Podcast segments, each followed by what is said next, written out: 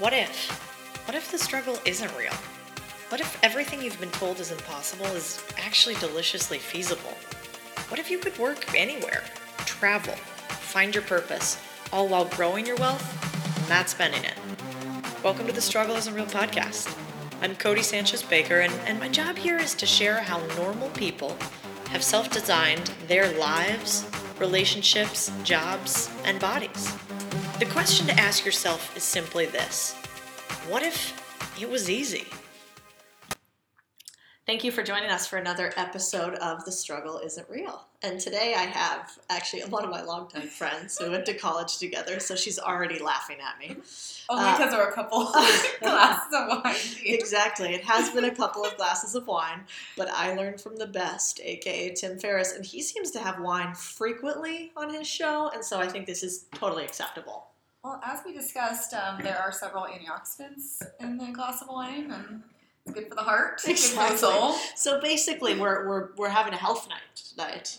I would have to agree. Exactly. So you guys know who I am. I'm Cody Sanchez Baker, but you haven't met Christina Fabritz. And Christina is way too humble, and so she might not tell you.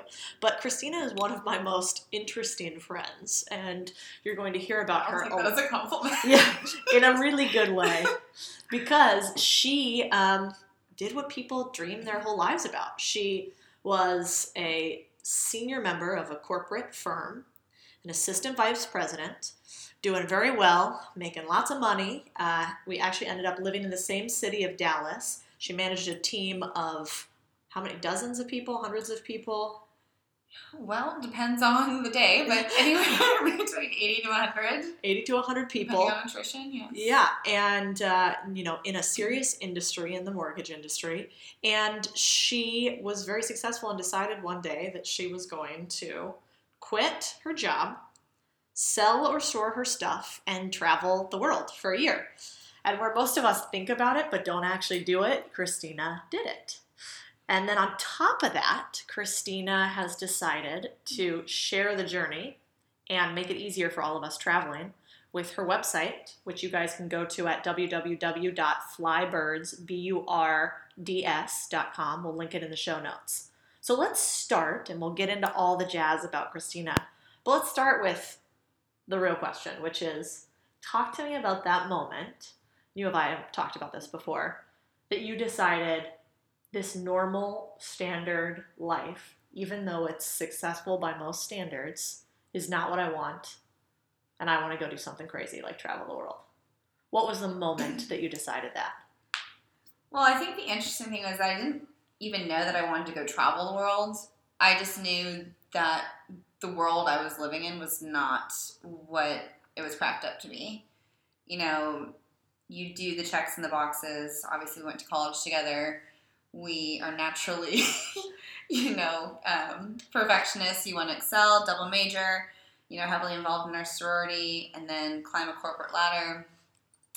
And then eventually you get to the top of that ladder, or at least for me, did I even want to go past the point where I was, because I just wasn't fulfilled anymore. And I was tired of filling a seat in a corporate environment that brought me nothing but, maybe a large bank account. And the interesting thing is, I'm a very happy person, and I remember walking into the break room one day, and I'd asked someone how they were doing, and that person had responded, living the dream. And that for whatever reason, like, people had said that, that seemed to be, like, the general response with most, but for whatever reason, that day just really kind of hit me. And I remember looking over at those old stained coffee pots in the break room, and with, like, the yellow or orange handles, or, like, and the black handles, and I felt like I literally just wanted to pick one up and throw one, and I was like, this is a very, odd and, anger-filled moment for me, and I started taking a step back and just being like, is this really what my future is? Am I surrounded by people that are accepting daily misery as an acceptable way of life? And that's really not what I wanted to surround myself with, and negativity is extremely consuming at some point, and for me, I felt like in my particular position, I wasn't an effective leader anymore within that company, and it just was best for me to, part ways and kind of in a serendipitous kind of way. Me and my girlfriends were all drinking one night. Imagine that. It might have been a Wednesday. And one of my girlfriends was actually going to be in Southeast Asia. And she was like, oh, you guys should come. As most people, you know, when you're drinking, say everyone should come. And I'm like, all right, let's freaking do this. So everything kind of panned out in a weird kind of perfect way. And I put in my 2 weeks. And then I set sail, or flight, I should say, one-way ticket to Bali. Wow. Yeah. And so what was the timeline between that? I almost am going to throw this coffee pot against the wall and have a total office space moment with the stapler to, okay, I'm going to actually quit and I'm going to do this. I think it was probably one of those moments where I think that was probably like a month buildup, but realistically, in my mind, I had been unhappy for a while and just really wasn't coming to terms with it. Mm-hmm. And I think that we all live such a fast-paced life that it's really hard to kind of take a step back and identify the feelings and thoughts that we're really having because, you know, before I knew it, you know, the day was over. It was 8 or 9 o'clock at night. I'm still at work, and I hadn't even, wrapped my mind around, anything within my personal life that was going on because I was so – I was still, you know, barely treading water on, what was going on with, work life. And you kind of lose yourself in it. 100%. I wasn't talking to friends, family. I just was really losing a sense of myself, and I didn't really like who I was becoming. Yeah. And, so to really, I guess, identify a time frame, is – I had to, in my mind, maybe a month, but it was a buildup of months or maybe even years prior. Yeah, and I almost felt like at one point that was just almost like an acceptable way to feel. Like it became the norm. So it's really hard to kind of remove yourself from that and say wait a second, this is not what I want to do, but. So wait, when you decided this, because I remember we were talking when you and I were still at the level where we were grinding corporate-wise, and we were talking about the benefits therein and some of the difficulties. And I remember you kind of pinged some of this past me and myself being kind of crazy. I was like, absolutely, let's do it tomorrow. But I imagine that most people's responses were like, what are you thinking? And so, one, is that what most people thought? And two, how did you not let other people sway you on this journey? Well, one, I'm my own biggest critic, so I questioned my sanity at this point. I was like, fuck it. I mean, I really had to look at the crossroads, and it was the path of, the path that I was on. In my mind, I knew where it was leading, and it wasn't anywhere that I thought would lead to happiness. It led to a larger bank account, but if I'm in an insane asylum, what kind of what good is that money going to do for me? Uh-huh. We work ourselves to death in hopes of building assets and 401ks, bank accounts, all that stuff. And I'm if I'm not utilizing any of it, it's not contributing to my happiness. Why am I really doing it? So I always will confine others and ask their opinion because, with those that know and love me and want the best for me. So, I took those opinions to heart. Some people were very supportive. Some kind of thought that was a little bit crazy and I should probably just, let this phase pass. But ultimately, I mean, I know myself and I can't let the opinions of others, form or dictate what I do with my life. So I much rather would have taken, or I have taken the path where I like the unknown and it's scary, but I'd rather go that path than know that the other one is going to lead to a dead end road of me probably, throwing coffee pots at people. Which is not good. Right? So, leading to So what? Okay. No, which is not good. No cute blondes in jail, right. I don't think. So then you made this decision. You decided you're going to go. 2 questions. First, what were the steps that you took that were actionable and like what would somebody else need to do if they're thinking these same things? What advice do you give? I know you get asked all the time now, like, hey, I hate my job. I hate my life. I want to do what you're doing. What's the advice you give and what's the process to do it? And I think, I mean, that's a good question because I think a lot of people are like, how do you just like up and quit your job? Like everyone wants to do it. No one does it. I'm like, it's not an over, night decision.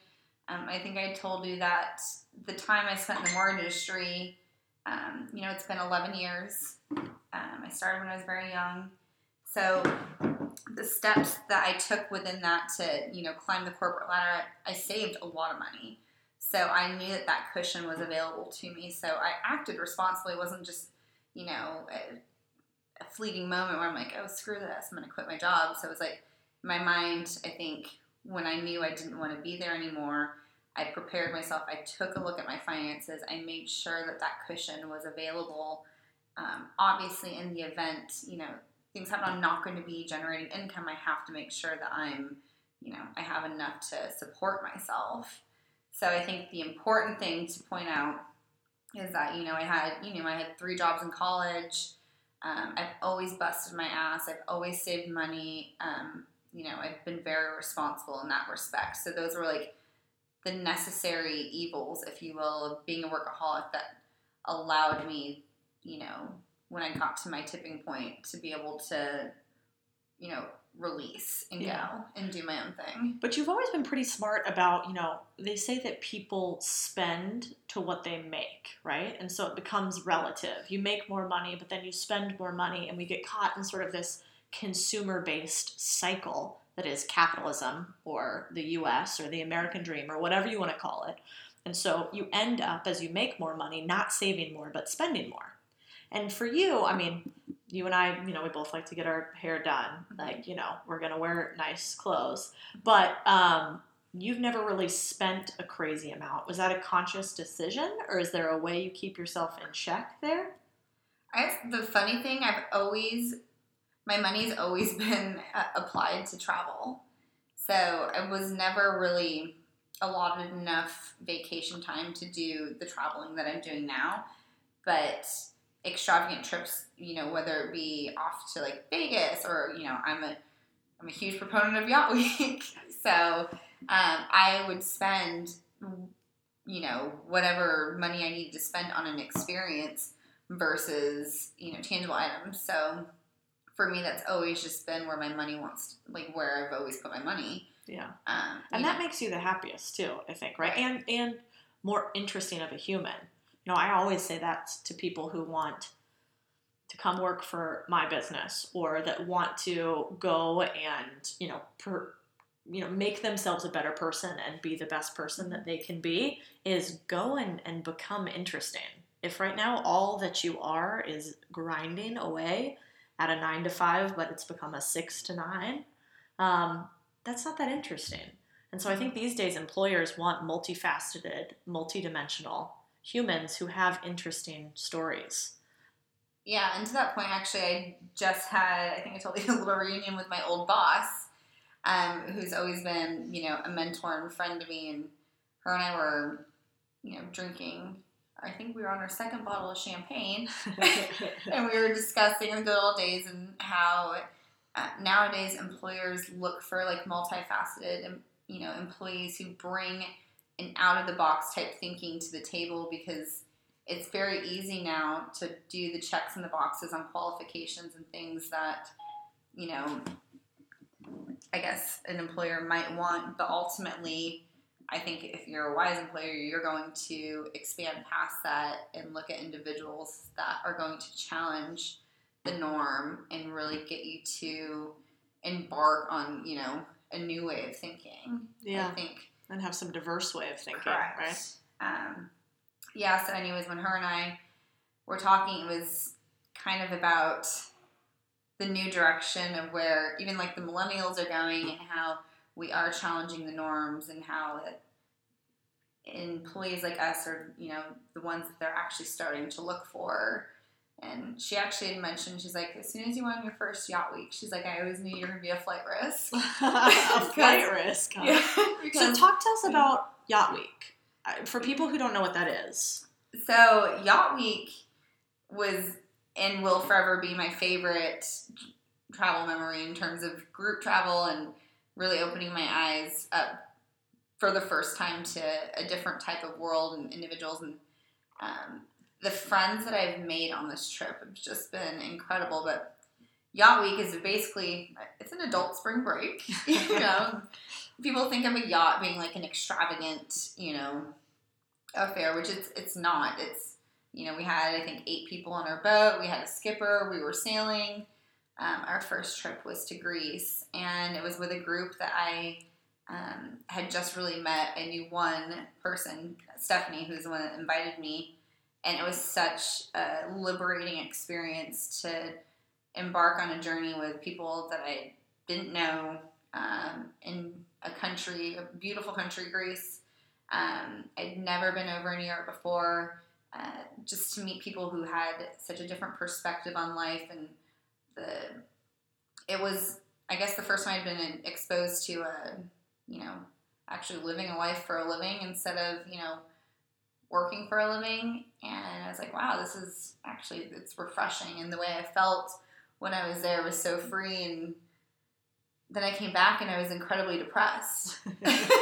So I knew kind of in that moment also that there's got to be more to life than this. Than where we're at. There's got to at least be a happy medium. So can anybody go on Yacht Week? Yes, anyone can go on Yacht Week. This is turning into a Yacht Week. Yeah, free promotion Yacht Week. Right. You're welcome. I better get a free trip in here. Yeah, exactly. But so to me it sounds like, okay, fancy. You're able to yacht around on a boat. So, but are these people just like you and me? Everyone is, it's like-minded individuals who enjoy traveling. Let's fill that glass up. Absolutely.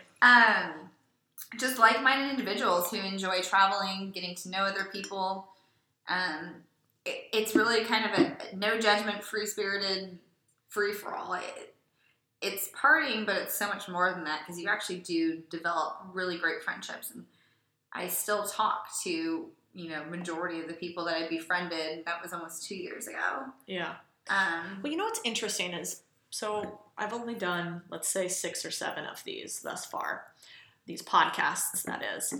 But in my conversations throughout life with anyone that I find interesting, which I think is maybe one of my favorite characteristics, is curious and interesting. I would take that over nice any day. Is that they are curious and open to learn. And that they surround themselves with other curious and open to learn individuals. And I go back to the Jim Rohn quote a million times, which is, you are the average of the 5 people that you surround yourself with. Mm-hmm. And I really think that if you surround yourself with humans that push the limits and that test norms and that question things, that turns you into a more interesting human.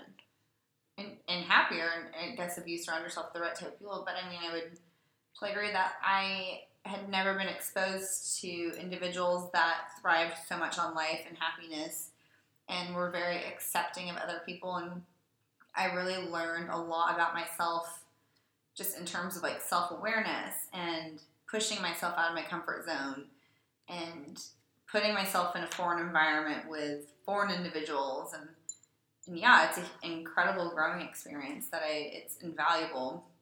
But that was for me, like, once I got a taste of that, it was like, I'm not even like scraping the surface on my potential here, because now I just want to keep going like full force and meeting more people like this and seeing more beautiful places and, you know, whatever type of challenge I can throw my way, because self-awareness has been like the biggest, I mean, blessing in my life, because you just, to not know how you're perceived in other cultures and to not know, you know, certain ways and things about yourself that maybe you want to improve, or things that you may actually end up liking that you didn't know were good, you know, were qualities that were there.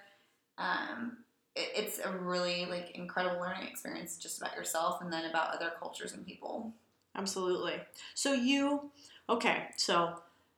to go back to your, first trip, you book a one-way flight to Bali. And that in itself is amazing. I've always wanted to do that. So you book a one-way. Yeah. Oh my gosh, yeah. I'm sure. You book a one-way flight and talk to us about this year. So land in Bali. Yeah. And honestly, I did not know where the year was going to take. Like, I had no clue. It was just one-way ticket. Me and my girlfriend, we went there, met up with our guy friend. Luckily, he he was working in Indonesia at that time, so his company actually was gracious enough to put us in the W, so I wasn't roughing it at first. So my beginning stages started off quite different than how it ended. But getting exposure to, like, the Indonesian culture in Bali was so beautiful. I mean, again, it was scary, but it was only scary because you just didn't know what you were getting yourself into. So streets are crazy, and people obviously sound different, look different, and it seems like there's a lot of hustle and bustle, but then when you're actually in the mix of things, it's so much fun. And, you know, I, of course, didn't have my ticket home. My other friends had left at that point. And just by chance, I had another friend who was like, hey, well, I'm going to come out and, you know, I'll meet you in Bali as well. So then her and I met up in Bali, and then we embarked to Thailand. And so is the moral of the story, you take the first step, and then somehow, if you're willing to sort of take this first action, then, like, sort of magic happens. Things happen. I think I was just willing, you know, you always know, like, I was the social chair of our sorority. Like, planning has always been in my nature, and I used to be very by the books, but I'm kind of like an all or nothing, and to allow myself to just kind of go with the flow and, you know, book the next ticket when it comes and take the next opportunity when it comes. For me, I just that's what it was about, was not thinking too much into the future, but just living in the present and, you know, taking advantage of, like, these beautiful moments that I knew would, you know, maybe not happen again. And I can't say anything else other than the fact that it was just amazing to kind of relinquish control and just kind of live truly in the present instead of, you know, worrying about past and future events. Which is what we always worry about. Right. So you started your website, which is Flybirds. Yes. Basically, probably because there are a bunch of people like me that were like, how do you do this? And what do you do? And where's the way to sort of be this man or woman traveling around the world doing what you want to do that's not, you know, Kim Kardashian with a trust fund, right? So talk to me about Flybirds and what is it? And what is this project? And what are you trying to accomplish with it?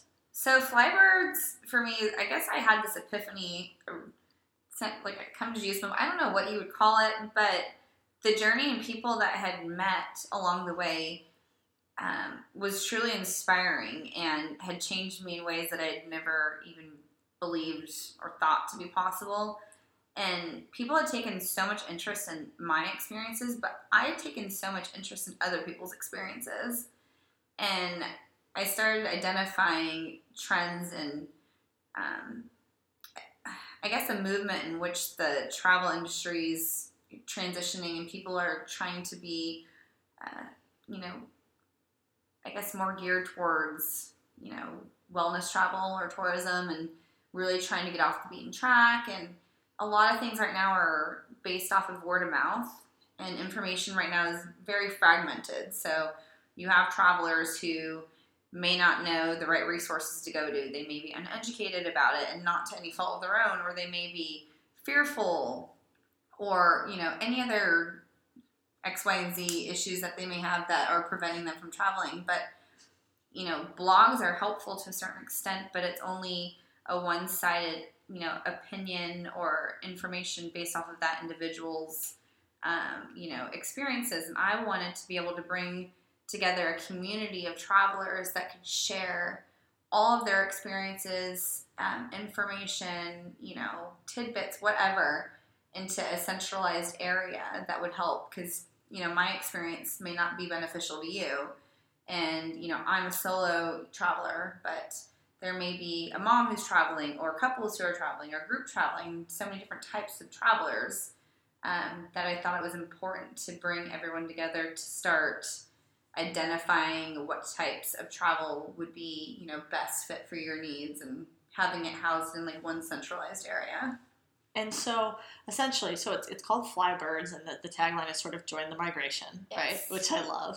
Yes. And so on the site you go, and you essentially get tips on health and fitness and, I don't know, you know, economics of travel and the best spots. So it's sort of like what? Like if you could put three sites together and create Flybirds, what is it? So I think I told you if Cosmo, BuzzFeed, and TripAdvisor would have a threesome. That's Flybirds. The offspring would be Flybirds. You know, it's Cosmo brings together a lifestyle fitness magazine for women on sex, fashion, fitness, whatever. Whatever's applicable to a woman's life is in Cosmo. Mm-hmm. And then, of course, BuzzFeed is trending using, you know, news around the world. And then TripAdvisor's feedback based off of other travelers' experiences. So in a perfect world for me, if I could have all of that housed in one area. That's Flybirds. Correct. Just applicable to travelers. Yeah. So who is the person that comes to Flybirds? Like, who is she?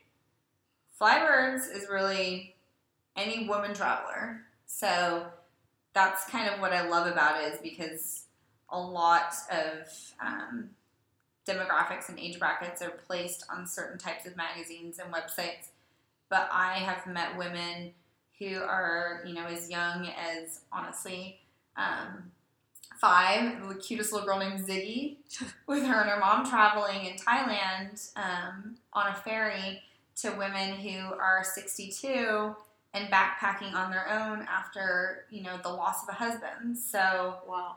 I really, for me, felt like there's a learning opportunity from all age brackets and types of women, and I wanted to be able to tie all of that in, because I think that they're all beautiful, and even if that's not necessarily the route you would go, there's still like a beautiful story and something to learn from everyone's experiences. So for me, it's any woman who has a wanderlust, you know, spirit, or even on a business, you know, side of things, because, you know, a lot of women travel right now for business, mm-hmm. and you're always looking for ways to enhance that experience, make it better, and not feel like you're, you know, on the constant grind on the road. Like, there should be ways to, you know, make that better too. It doesn't just have to be for like a vacation, but if that's truly part of your lifestyle, then, you know, let's bring some stories and ideas to the table for that. So don't I know it?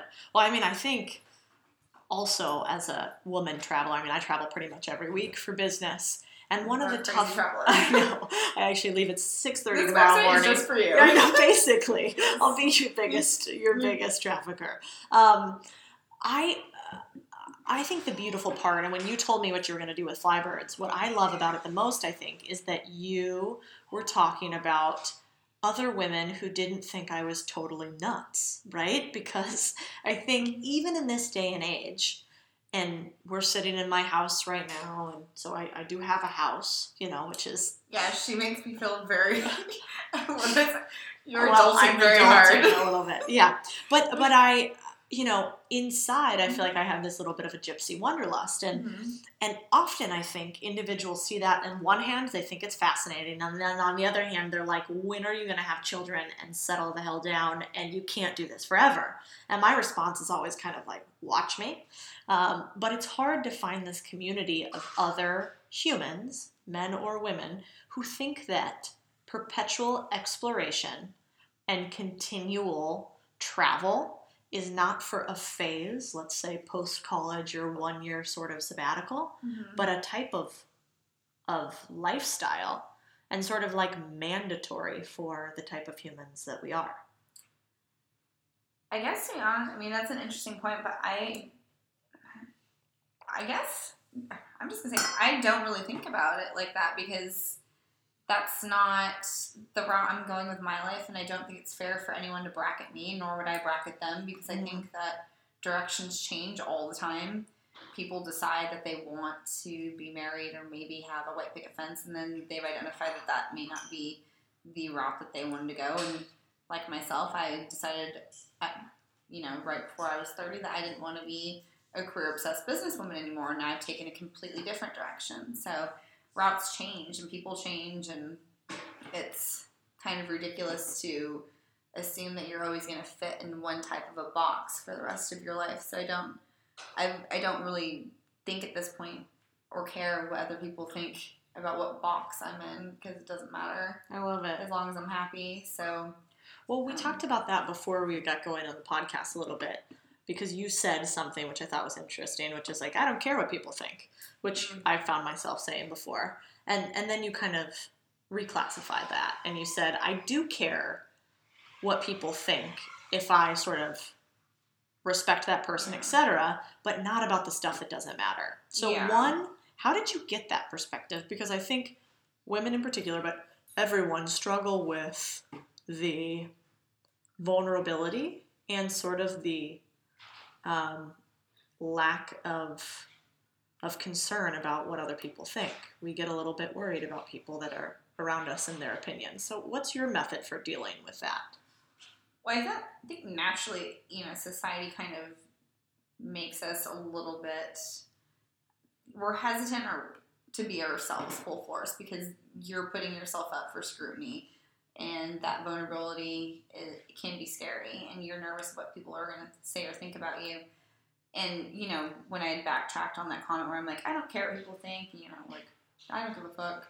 But I really do, and it was just like, that sounds so bad of me to say. It was like, I stopped caring about the negative. So if I'm only embracing a positive aspect of my life, I'm not harming myself in a physical or mental nature. Like, I am pursuing a life of happiness. I'm trying to find purpose. I'm generally, trying to achieve a better life for myself. For anyone to step in and have a negative opinion about that, for me, shows that that person is, I'm not going to care about their opinions, because for them to object to, positive actions, for me, shows that, they're clearly not having my best interest at heart. So why would I consume myself with those thoughts? I love it. So it's really just about, my friends, my family, the people that love me, people that are in pursuit of a better life. I think that those are the people that you need to surround yourself with, and kind of, cut the shit and the negativity, because people are always going to have something to say. It's just pick and choose what you're listening to. Yeah, you're just going to hate, huh? Amen. So you have told me some pretty crazy stories about traveling overall over the years. What is one? I'm nervous for country travel. I know. No. I was gonna let you pick, my friend. So, what is one of your favorite stories to share, or one of the ones that is most vivid in your mind? Ooh, that's a hard one. We're going deep. Ooh. Okay, so I'll give you one of the most surreal moments. Only because it never, like, maybe I could in my wildest dreams imagine going to, like, Thailand or, Bali, because those just are more of, the touristy types of places. But being in Africa on a 21-day safari, truly camping. Oh, yeah. Like, posting up our own tents.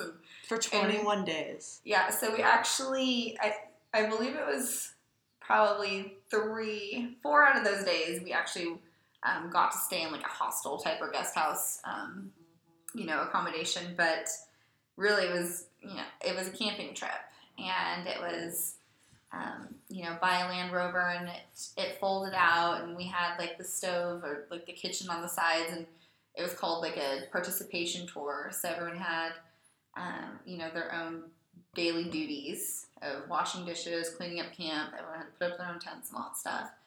But some of the more surreal moments that I had, besides being in Africa and feeling like I was in a dream, was we were in the Okavango Delta, and we were going around on one of the Makoros, and having the crocodiles literally on the side of our Makoros. What is a Makoro for those of us that don't know? A canoe. It's okay. A canoe. But is it a low canoe? Low canoe. Okay. And then we have a guide on the back of the Makoro with one of the longer sticks. Oh, sure. And that's what he's rowing us, through the Delta. And then we actually set up camp offshore.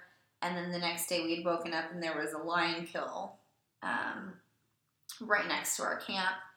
And so we actually went on, a walking tour through the plains, and it was probably one of the more surreal moments I've ever had in my life, where the sun was rising, zebras had actually started running across where we were walking, followed by giraffes, and then elephants. And I was like, this is not real life.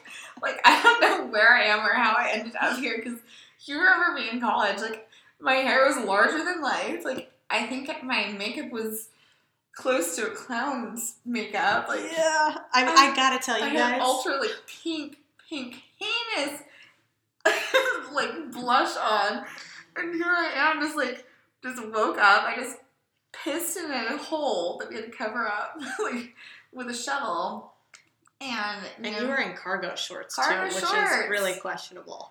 And walking through the plains in Africa, and I'm like, I don't know how I got here. I'm not mad about it, but this is quite the leap. So why do you think that so this is one of my favorite parts, is basically why I wanted to talk to you about all of this, is that, like you mentioned, it goes to show all types of people can change, right? And so, I remember you with this you live in Dallas now, but you don't look Dallis. And back then, her hair. She used to give actual classes, you guys, on how to tease her hair, because it was 3 inches. Right. And I literally should have been in the plains with the lions, because it was a lion's mane. Yeah, you and Dolly Parton were soulmates. Yeah. So much no one told me. Well, you wouldn't have cared. But so you went from being sort of this, the big hair and the lipstick and the eyeshadow and all that jazz, to sort of then when I remember meeting you years later here in Dallas. Your hair was super long and boho and hippie-ish, right? Mm-hmm. And you're wearing a tribal, basically this. She's wearing a jumper right now. With your hair in a top knot. And traveling the world. So what do you think, one, if you had to tell people right now who are considering this or who are listening to it and trying to figure out how you got sort of the balls, let's say, to do all this, were there books that kind of helped you form this worldview? Were there people that you followed that you thought, they can do it, so I can do it? What are your influences, or what influences would you recommend people who want to do this wanderlust lifestyle for however long that may be for them? To be honest, as much as I love to read now, I didn't have the time to read then, because anything I was reading was, mortgage-based, but... And you weren't a big reader, as I recall, right? I remember in college, I was always, really into reading, and you were experiential, which I love because a lot of people aren't into reading, and you don't have to get lost in vagabonding or, it's actually, it's a new thing for me that I've enjoyed, because I guess now the time permits, and it's nice to... So then for people like you, what do you do? What do you recommend to them? What's step one? Well, I think if I really had to go back to the big-haired, clown makeup days of, I think it's all of what I thought I had to be. And, I did everything I thought I had to do. And then I was like, okay, well, check. I've done all of this. Here I am now, and I'm still finding that I'm not happy. So at what point do I stop doing everything I think I'm supposed to do and start doing things that I actually want to do? Mm-hmm. And I guess that just becomes a personal decision that you have to make. I think that we all have to sometimes look at ourselves in the mirror, hold accountability, and say, look, if this isn't the life that I want, I'm going to have to make a decision to make the necessary changes. And it doesn't have to be all or nothing. It can be small changes, incremental, whatever is feasible at that time with your situation. But if you're not making the changes and you're just bitching about how much you don't like certain things about your life, then you only really have yourself to blame. And I think that's kind of where I, like, took, like, a come-to-Jesus moment. I'm like, look, I'm not happy. And I started telling my friends because I was like, I am becoming, like, a martyr. And I'm bitching about my day-to-day, you know, jobs and duties and all these things. And I was getting sick of hearing myself. And I told my friends, I'm like, if I complain about this one more time and I'm not doing anything about it, like, tell me to shut the fuck up. Yeah. Like, because right now the ball's in my court. If I'm not going to change, then I need to accept what my life is right now and, you know, like I said, sorry, shut the fuck up and move forward. But, you know, I wasn't willing to do that, so it was like action had to happen. So you essentially used social proof, right? So you started explaining to your friends as sort of a first step and being honest and authentic about where you were, right? So you weren't that happy. You started telling people about it, and then you started asking them to hold you accountable. Yeah, and I kind of think saying it out loud, as hard as that is, it really just kind of puts it out there. And I guess it's that sense of vulnerability. It's like, I'm either, you know, you end up being all talk or nothing, you know, or put your money where your mouth is. So for me, like, I'm a big person. Like, you know, I started that little blog when I was, like, the Wix blog. I'm just, like, when I quit my job, because I think writing it out there and putting it out there, like, made it real. So I guess for me, putting it out there, my friends and family have heard it. They can hold me accountable if I don't, but ultimately it's myself. Like, I feel a sense of responsibility now where I'm, you know, like, I'm declaring that this is what I'm going to do, and if I don't, then it's on me. And that sense of failure is not something I was willing to swallow. So I think for me that kind of did the trick, because it was saying it out loud, and I'm just like, I can't be that person that continues to sound like a broken record. So, no, I think that there is something really key there that you're saying, because if you think about any of it, it's like, you know, why do fitness experts continue to stay in shape? Well, a lot of it is, like, can you imagine, like, you know, P90X guy all of a sudden gains a ton of weight? Like, he can't, because he has made a stake and drawn a line in the sand and said, this is what I stand for, and this is why, and I'm going to be healthy. And then there are others that are counselors or, you know, career professionals. It doesn't mean you're going to be perfect all the time, but if you're able to say to the world, and that could just be your Instagram account, or it could just be a Facebook post, or it could just be you talking to your friends, this is what I stand for, then one, you've said it to the universe and kind of gotten the ball rolling. Right. And two, you have other people who now you've got some social pressure to say, you know, get after it, right? Yes. And more so, like, I'm going to do it for myself, but to your point, I probably have some friends that would stick it to me pretty good if I did not. Oh, I know you do.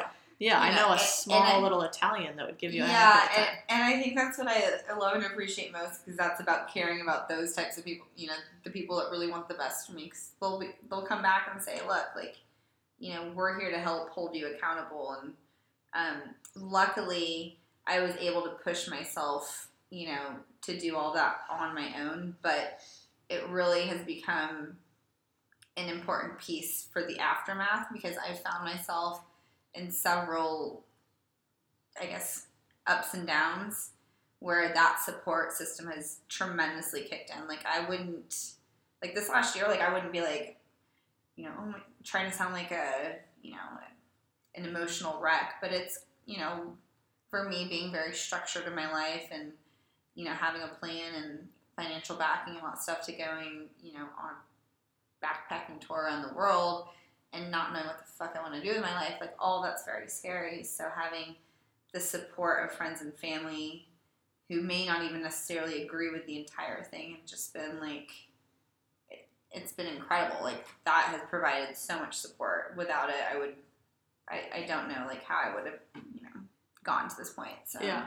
Well, I mean, I'm big on, I think, courage and fear's kind of like a muscle, right? Mm-hmm. So the more that you flex your courage muscle, the more fear atrophies. And so if you are able to, one, do things like use social pressure, like I, for instance, when I was finding myself being kind of fear-focused, I took like 7 days of fear-conquering activities.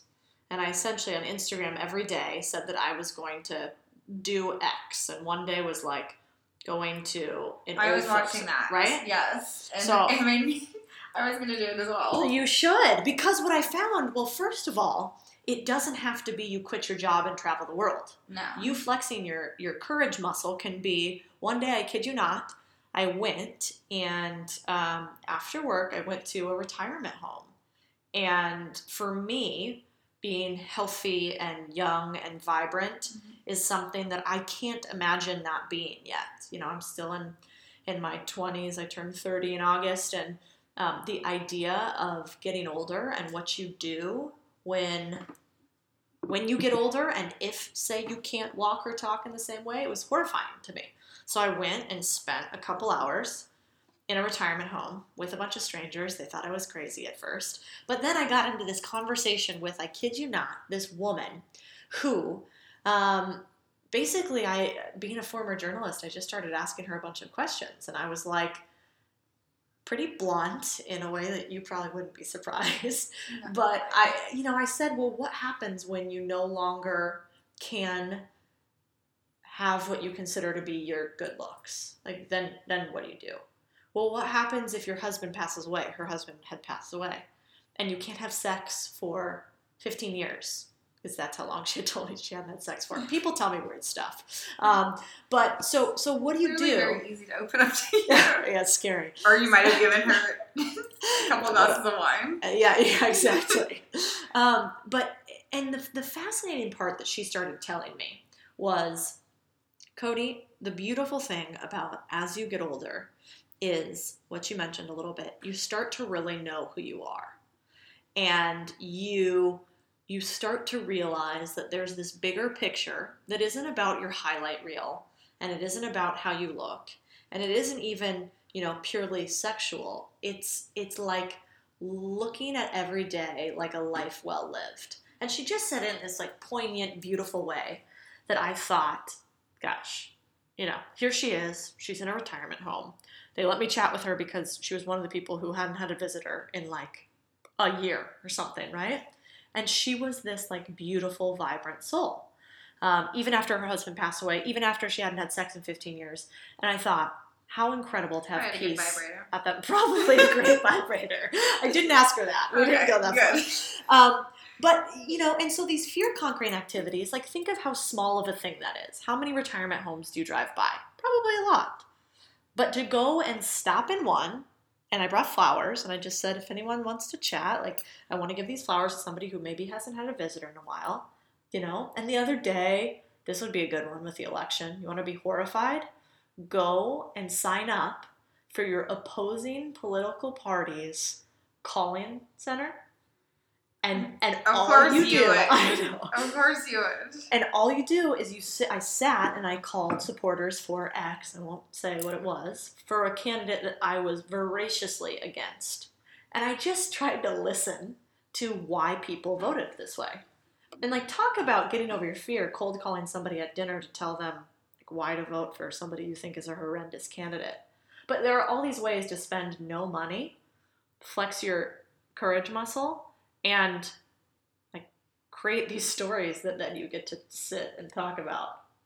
But I think that that's, sometimes when I was talking about, like, you get lost in, like, the day-to-day, like, hustle and bustle of your life. It's like you don't think about any other, like, opportunities or outside-of-the-box type activities that you can do that would really challenge you to be a better person, because it's like, well, shit, like, gotta have, like, dinner, or if you have a family, like, got to get the kids to bed, and then, like, everything is always, like, almost, like, reactionary, and I feel like we are such a reactionary, like, society where it's very hard to be proactive and, put that forethought out there and, like, things that you want to do to solve for X, Y, and Z of how you're feeling, and it's, then it becomes time of, like, if there is, a small, like, window of time available, you want to spend it with your family, your friends, and then everything else becomes secondary. And like me and my girlfriends were talking about that with just volunteering at the Scottish Rite Children's Hospital and how much we actually enjoyed. We did an event there and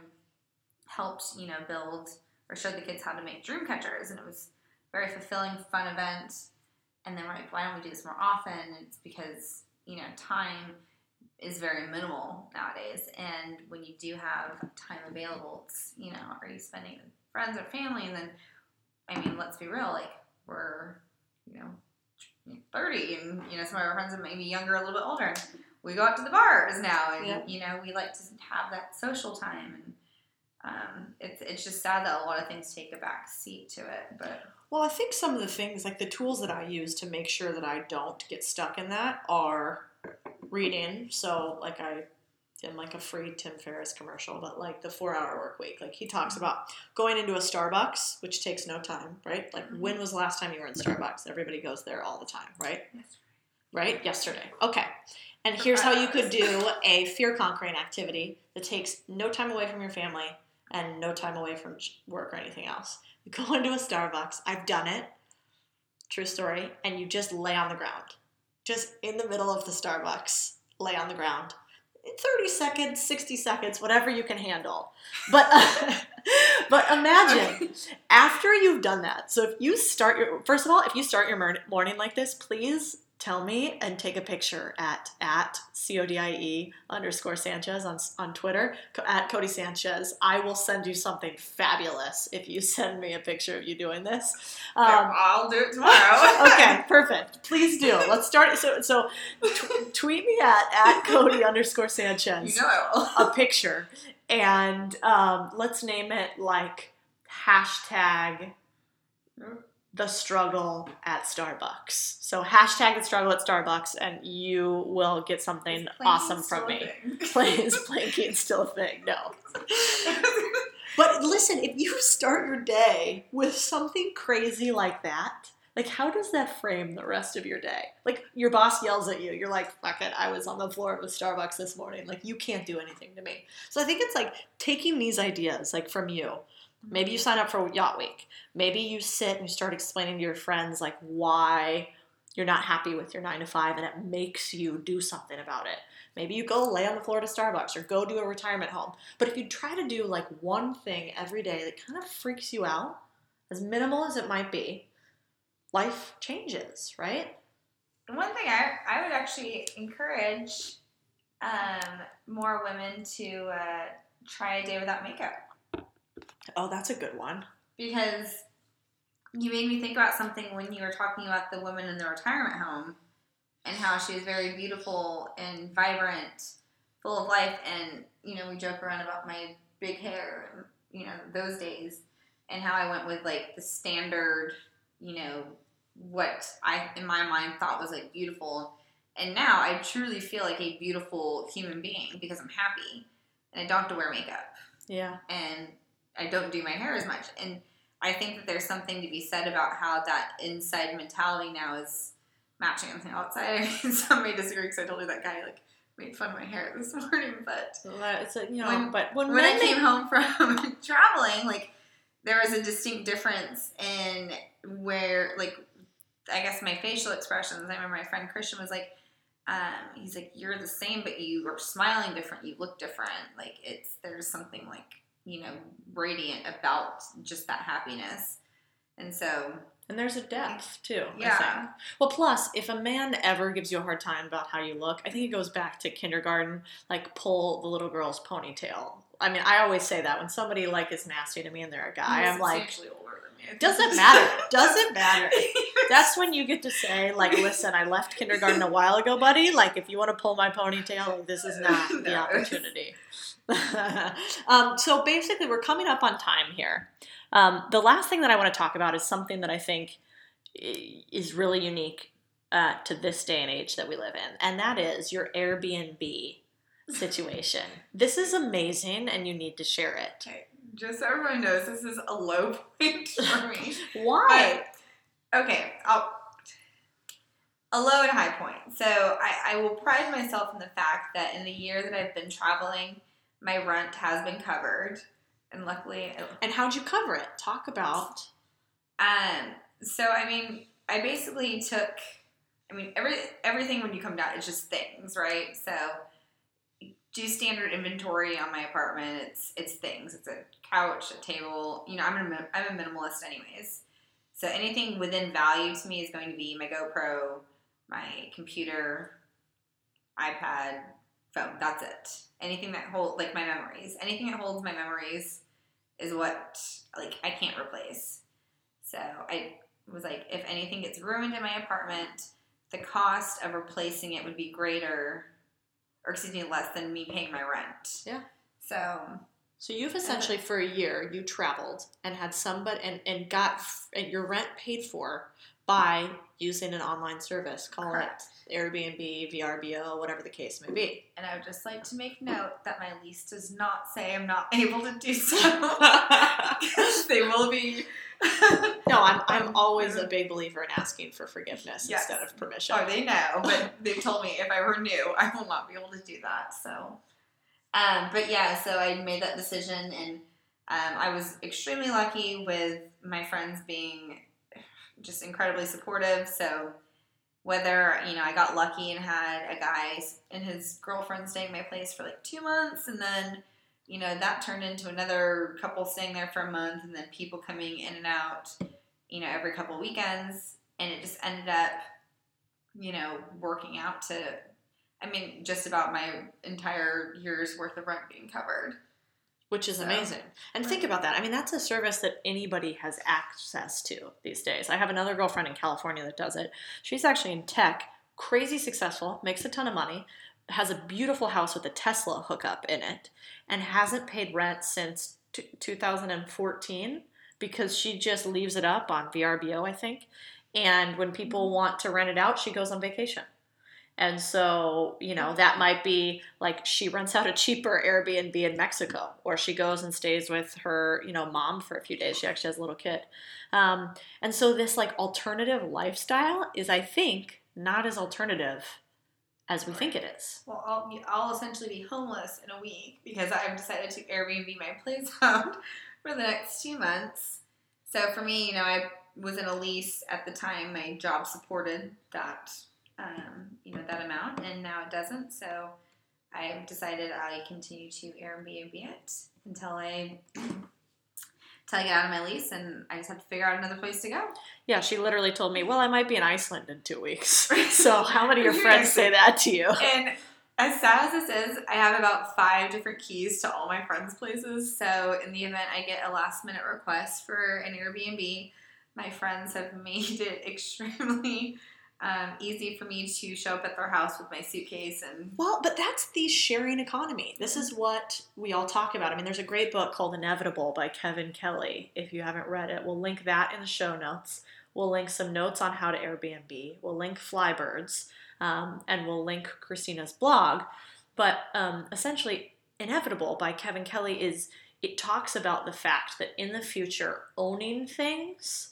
will not actually be desirable. And it's happening already. I mean, think about the biggest valuation companies.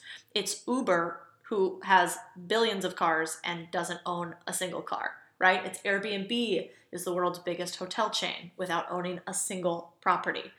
For me, honestly, like the more I own, the more uncomfortable I get. It makes me feel overwhelmed. Like for me, less is absolutely more. Like I feel much more at ease with less items. Yeah, I mean, we were just talking about a company called Duffel that Christina told me about that's essentially like, I need it because I travel every week for work, but right, they take, you send them, they send you a duffel of, you know, a duffel, and you send them your business clothes or whatever it is that you want for your trip. They take care of getting it to the location, cleaning it, picking it up at the end of the trip, cleaning it again, and then shipping it to your next location. Correct. All items can be interchangeable, and it's kind of a one-stop shop for them to get any travel gear that you need from one spot to another. We'll link Duffel as well. But in the book, Inevitable, and I'll link the excerpt because I thought it was so fascinating. He paints this picture of what it will look like in the future to live in big cities. And how he paints it is that we won't own our houses. We'll live in sort of these pods. And as we travel from city to city, the pods will essentially have like instantaneous Amazon Now buttons, right? But maybe it's not Amazon. And so you'll get your food on demand. You'll rent your clothing. You'll rent the furniture. It will be this complete sharing economy where we only use what we need when we need it. I have honestly thought long and hard about how much easier traveling would be right now if I could, which... maybe mark my words where Flybirds will be, you can match up with a counterpart or, you know, whoever overseas that fit your size that you could essentially share your wardrobe. You know, renting cars can be easier, doing housing swaps. You know, you do hands across the border when you're in high school and cultural exchange programs. Why don't you do that as an adult? Why do we stop doing those types of things? Exactly. Why does the learning stop? Yeah, I would make it so much easier for you to be able to do like a Euro trip.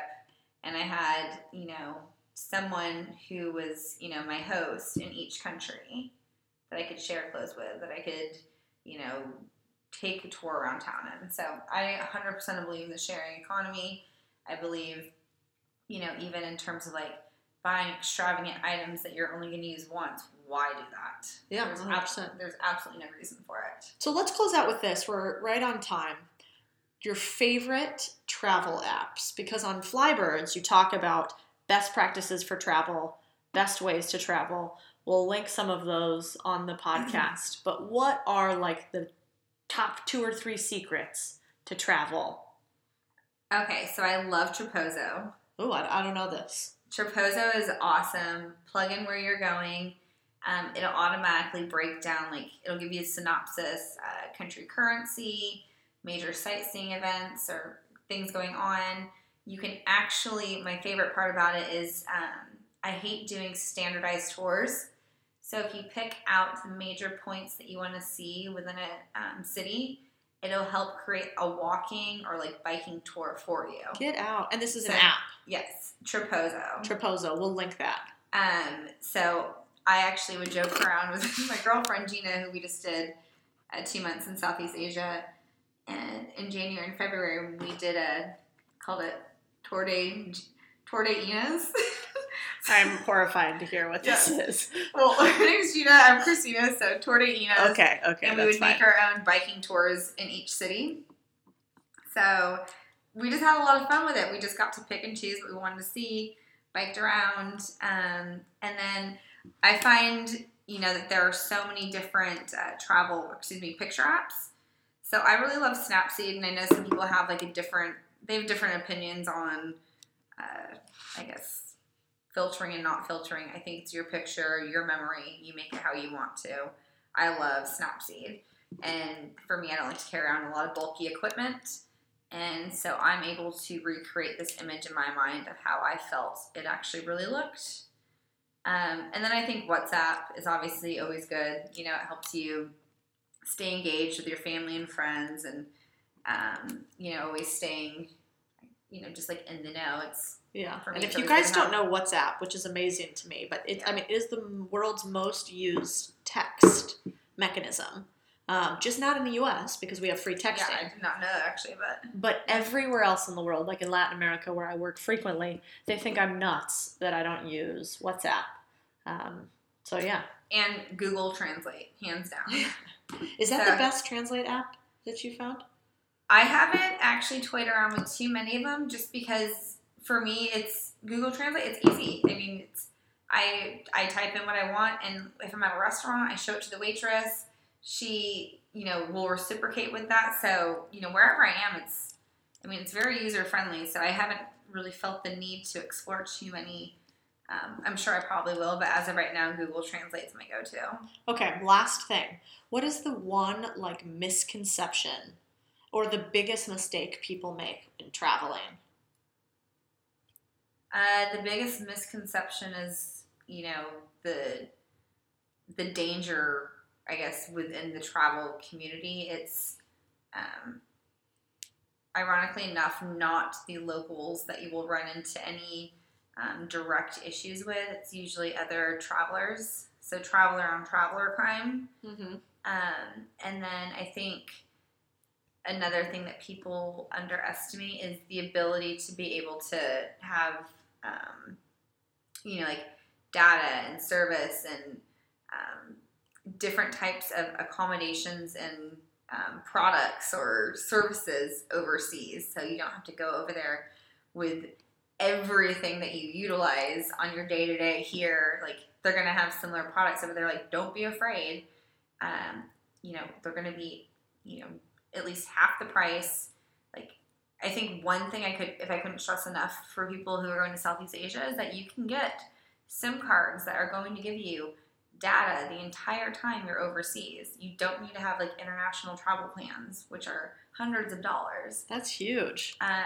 You know, I can write down the SIM cards that I've used in Thailand, Vietnam, Myanmar, Laos, and, you know, they're $10 to $15 and gives you data for, you know, weeks. Oh, yeah, that's brilliant.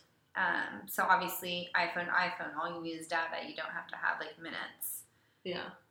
There's a lot of things that is, like, time and money savers that I think people just assume isn't available, but it really is. Yeah. I mean, I think the most valuable travel advice that I ever got was the first time I backpacked around Europe, and it was, don't ever check a bag, which sounds so simple, but, mm-hmm. like, just don't. There's no need. Pretty much anywhere you're going to go, it's cheaper. You can buy what you need, and you're going to survive without it. Correct. And your bag will always get lost when you don't want it to get lost if you check it. So I make that pretty much my staple. You'll never find me, like if you've seen the movie Up in the Air, like no pillows, no big giant rolling suitcases. Like minimalism is super key and totally feasible. Well, I still haven't gotten to that point. Really? Do you check a bag? I do. I think for a year? Get out of town. The funny thing is when I left for Bali, I did have a hardtop rolly suitcase because I didn't know I was going on a backpacking excursion. And then I was quickly made fun of because I was like, I just got a one-way ticket to Bali. Like, what are you talking about? And then I ended up turning into like this G.I. Jane with, you know, so I kicked the hard case. But I think now I might... My backpack is a 40-liter, so, I mean, yeah, I still check it, but... We'll link the backpack, too, that she uses, and we won't link the rolling suitcase, but if you have a picture of it, oh, yeah. I will definitely take that. I do have the before and after of, like, how I started and how it ended, but, yeah, I mean, even if I lost it, I probably wouldn't give two shits, because everything I have, I probably could... using my carry-on as well. I love it. Okay, well, again, you can find Christina actually at Flybird. That's B-U-R-D. So at Flybird 365, numbered out like 365 days in a year, I'm assuming. Pretty clever. I am in finance. So you can find her on Instagram at that location, on Twitter as well. And then maybe what do you want to close out with, or what do you want to leave everybody with today, Christina? Oh, I wasn't really prepared for that. Come on, lock it up. Lock it up. I guess one thing, you know, this is my first time doing this, so it's actually a pretty cool experience. I guess it's surreal that I'm sitting in front of one of my, you know, college friends that I never thought we'd reconnect like this, but it's kind of awesome and weird, crazy, and fun how life will give you some turning points and put you in the direction and with people that you never thought would re-enter your life again. And I think it's important to kind of take a look at your life and realize that changes can be made and they don't have to be as drastic as mine. But ultimately, you do have the power to make your life what you want it. And it's not, again, about, you know, an overnight change, but putting the right, you know, steps in place and surrounding yourself with the right type of people. And, you know, like I said, Cody and I never thought we'd live in the same city, and we hadn't talked, you know, in years prior to this, but it's really amazing to reconnect with people on common ground and finding happiness and building life of purpose with people who actually will supplement that and encourage it. So, you know. I love it. You know, and if all else fails, just go do Yacht Week. And then maybe you end up quitting your job. But no, I think it's you know, your path and your right to choose what life you want to build for yourself and recreate at any age or any time, any stage. All right, my friends. Well, we're going to link all of this today. She's got some great travel advice and great apps. And then obviously check her out at Flybird 365.